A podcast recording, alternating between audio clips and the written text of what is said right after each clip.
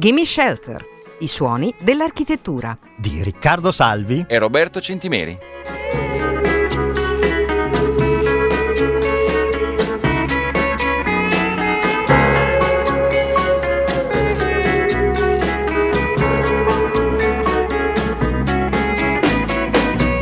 Architettura che parla ad alta voce e rock and roll che incrocia l'argomento della puntata. Tutti i mercoledì sera dalle 22 alle 22.30 su Radio Popolare in onda c'è Gimme Shelter, i suoni dell'architettura. Io sono Roberto Centimeri. Io sono Riccardo Salvi. Questa sera all'apertura dell'episodio tocca ai Waterboys, la band scozzese di Mike Scott, il cui nome arriva dritto dritto da un verso della canzone di Lou Reed, The Kids, contenuta nell'album Berlin. Come dire che si dichiara fin da subito il punto che si vuole ottenere. Questa è Here we go again.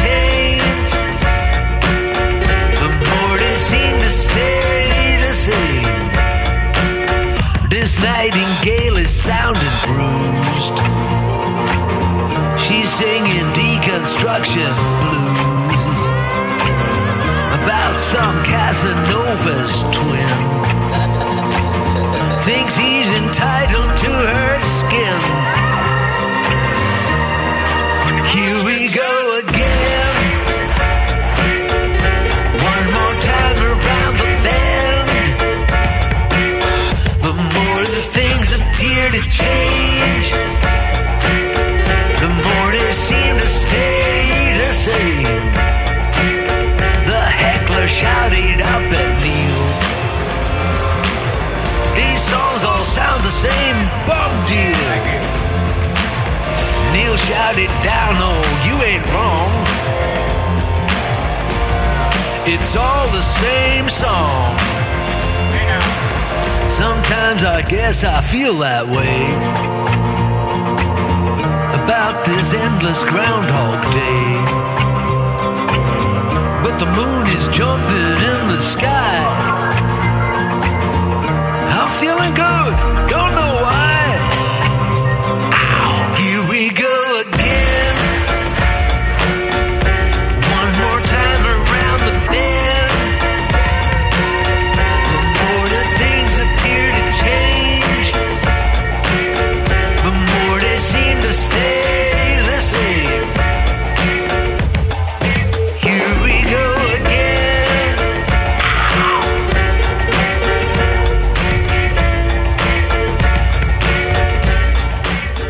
luogo immaginario più famoso e più spesso evocato nei romanzi di Stephen King è una personale versione del Maine. Nei suoi testi lo Stato è un universo a sé stante, pieno di gente del posto che parla con un forte accento locale, ragazzi coraggiosi e un antico, inconoscibile male. King ha una predilezione per la rivisitazione dei luoghi familiari e di questi luoghi forse nessuno incombe più di Castle Rock, il prototipo di piccola città che è apparso per la prima volta nel racconto La zona morta del 1979. The Rock, come affettuosamente conosciuta, apparirà in molti altri romanzi e racconti, e a parte qualche esplosione e cani rabbiosi, rimane l'ambientazione esemplare per il maestro dell'orrore. Accogliente, vagamente scherzosa e incline a inspiegabili esplosioni di violenza orribile e talvolta soprannaturale. L'unico posto che si avvicina alla preeminenza di Castle Rock è Derry, che ha debuttato nel racconto breve The Bird and the Album del 1981 ed è fortemente presente nella sua opera magna It. Ma mentre It ha apparentemente segnato la fine violenta della piccola città, Derry appare ancora regolarmente nell'opera di King, con la sua lussureggiante fauna selvatica e le fogne infestate da clown. Tanto quanto Castle Rock rappresenta una sorta di ideale stravagante, Derry è il suo riflesso oscuro e contorto, nel quale gli adulti chiudono gli occhi mentre i bambini muoiono. Entrambi i luoghi di pura invenzione sono perfetti per la grande narrativa dell'orrore. Accogliente e vagamente scherzosa, e solo in apparenza senza nessuna implicazione horror, anche la ball chair, celeberrima poltrona composta da un guscio sferico di fibra di vetro e rivestita internamente con tessuto, progettata nel 1963 da Hiro Arnio, dalla quale Mike Scott canta nel video che accompagna il brano di apertura di questa puntata, tra immagini sincopate e ripetute al contrario, come nella migliore tradizione rock che vuole messaggi demoniaci così nascosti e più. Ma strana gente i tappezzieri, alcuni continuano a rivestire poltrone, altri poi armeggiano in famiglia con chitarra elettrica e batteria. Nel 1999 l'ormai ex tappezziere John Anthony Gillis incide con la sorella Meg The White Stripes, disco che definirà in seguito grezzo, potente, più legato al tipico suono di Detroit che abbiamo mai realizzato. Beh, anche perché quello era il primo, aggiungo io. Da lì in poi i due fratelli hanno ripercorso la strada del rock and roll guidati dai riferimenti recuperati sulla riva del Mississippi. Beh, innanzitutto molto blues, qualche suono garage e punk e utilizzo del country delle origini, primitivo e selvatico. E i due avranno anche avuto la casa piena di dischi di BB King, ma quando si tratta di fare i nomi dei maestri, il primo che citano è quello del riverito e maledetto Robert Johnson, l'uomo di cui si dice che barattò l'anima al diavolo in cambio dell'abilità nel suonare e scrivere canzoni, morto giovane, come si conviene a una leggenda, avvelenato da un marito eccessivamente geloso. Quando si dice il riflesso oscuro e contorto anche di un certo hard rock.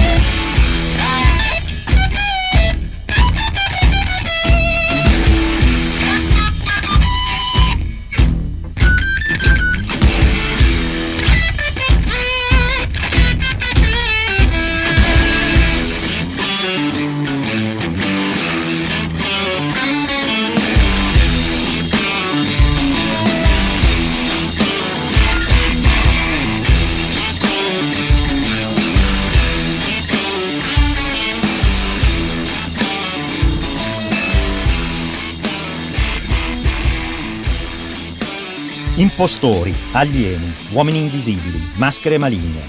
La sonnolenta comunità californiana di Santa Mira ha ospitato tutti questi orrori e molti altri da quando il regista Don Siegel e lo sceneggiatore Daniel Mainwaring l'hanno introdotta per la prima volta nel classico fantascientifico L'invasione degli ultracorpi del 1956. Modellata sulla reale Mill Valley in California, dove Jack Finney ha effettivamente ambientato il suo libro del 1955, The Body Snatchers, da cui è tratto il film, Santa Mira è l'ideale platonico della sicura, pulita, piccola città americana. Questo la rende a sua volta il terreno perfetto per una cospirazione soprannaturale, poiché le apparenze amichevoli forniscono una cortina fumogena ideale per attività insidiose. Non c'è da stupirsi che altri scrittori e registi si siano appropriati di questo luogo immaginario.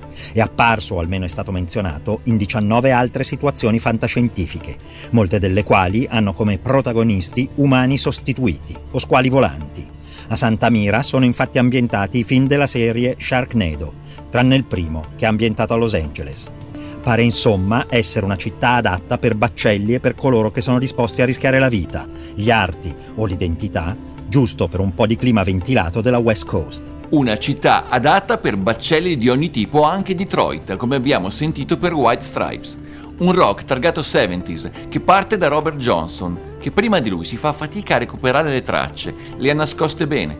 Le sue composizioni originali, che molti in seguito hanno poi saccheggiato, altro non erano che rielaborazioni di brani altrui, ma questa è la storia della musica popolare che eternamente ricicla se stessa. Johnson ci ha lasciato in tutto solo 29 canzoni, registrate tra il 1936 e il 1937, sufficienti a farne uno dei nomi chiave della musica del XX secolo. Soprattutto il rock inglese degli anni 60 gli è debitore. Stones, Blues Breakers, Led Zeppelin sarebbero stati senza riferimenti. C'è poi chi nasce nella stessa cittadina di Buddy Holly, in Texas, e tanto sarebbe bastato per trovare l'ispirazione necessaria per fare musica, ma da lì inizia a peregrinare per tutti gli Stati Uniti, ritrovandosi infine a passare il lockdown sperso nel nulla in quel Kansas in cui era da poco tornato dopo anni di nomadismo. Kevin Murby è ben rappresentato nel videoclip di Rock Bottom, con il suo lato slacker ben in vista, storie minime, quotidiane, con sullo sfondo quell'America immutabile e apparentemente impermeabile anche a tutto quello che è successo e sta accadendo tuttora. Spazi sconfinati e grandi solitudini, grandi strade piene e vecchi alberghi trasformati oppure dimenticati a seconda della strofa e che non portano da nessuna parte. Certo, materiale narrativo già sentito, ma mai sottovalutare il sole del Midwest americano.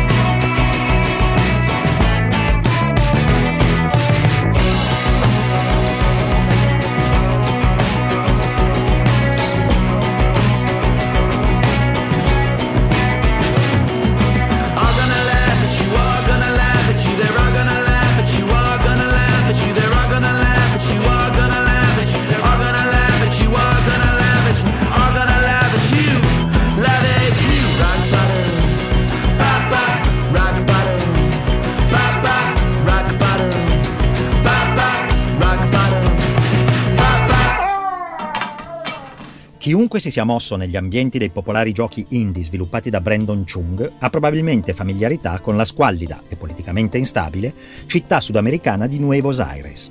Il fondatore di Blendo Games ha usato questa ambientazione per anni dai primi esperimenti di modding nella sua serie barista Atom Zombie Smasher, il gioco di strategia nel quale bisogna salvare il maggior numero possibile di persone da un'orda di zombie in arrivo, utilizzando unità di soccorso in elicottero e unità militari varie, alle celebri avventure narrative come 30 Flights of Loving.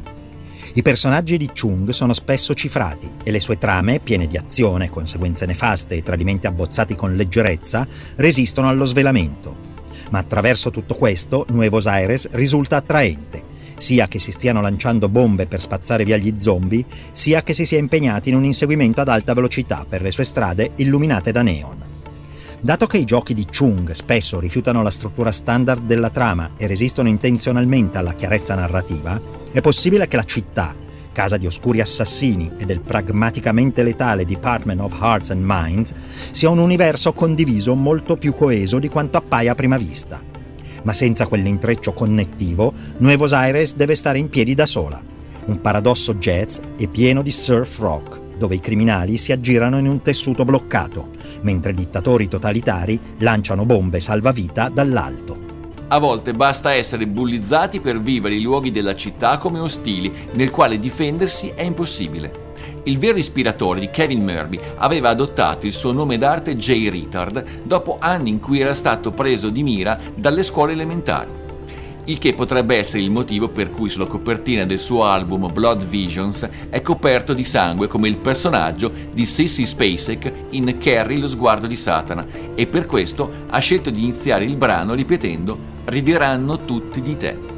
Una storia molto più normale, quella di Nothing But Thieves, cinque amici di scuola inglesi, partiti con il benestare dei Muse, ai quali si ispirano in maniera palese da uno studio sulle rive del Tamigi, by the river si potrebbe azzardare.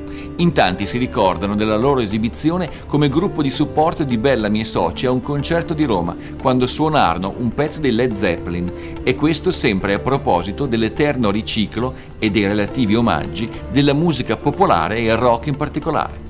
Qui la modernità arriva anche dai paesaggi riportati dalla settima serie di Gran Turismo, videogioco a tema auto modificate che infrangono qualsiasi limite di velocità e legge fisica, anche se poi il titolo del brano scelto come colonna sonora recita tutt'altro.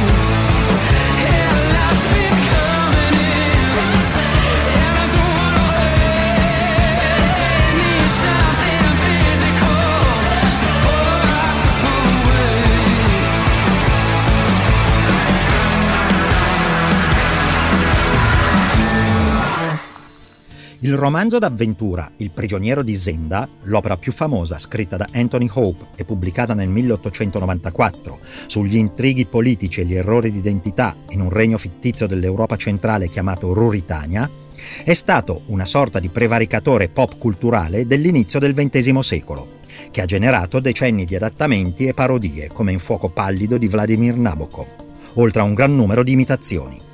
In effetti Zenda ha originato così tanti emulatori da aver prodotto un genere letterario a parte, il romanzo ruritano. E quando Evelyn Waugh scrisse di un monarca ruritano deposto nel suo racconto satirico del 1930 Corpi vili, le battute sulla Ruritania divennero un punto fermo dell'umorismo letterario.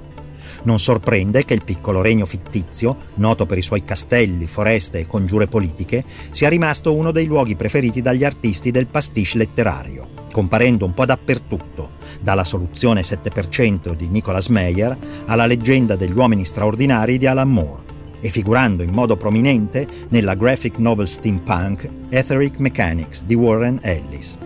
Non a caso queste tre opere presentano tutti personaggi o elementi tratti da storie di Sherlock Holmes, Doyle stesso aveva inserito un riferimento casuale al paese in una delle sue ultime storie. Di Robert Johnson e dell'influenza sul rock inglese abbiamo accennato prima e non ci siamo dimenticati dei Cream, un cosiddetto supergruppo, per qualcuno sopravvalutato ma ancora oggi inserito nella categoria degli intoccabili. Furono i primi a pensare, chissà mai perché, che il rock avesse bisogno di una qualche nobilitazione culturale. Con loro il blues si appesantiva, diventava hard e la forma, almeno nei concerti, si dilatava enormemente in maniera non distante da quella presa nello stesso periodo dalla psichedelia, in qualche maniera delineando, attraverso un tecnicismo esasperato, quello che poi sarebbe diventato progressive che qui da noi ha ancora qualche seguace, visto anche il successo dell'ultimo mini tour dei Van der Graaf Generator.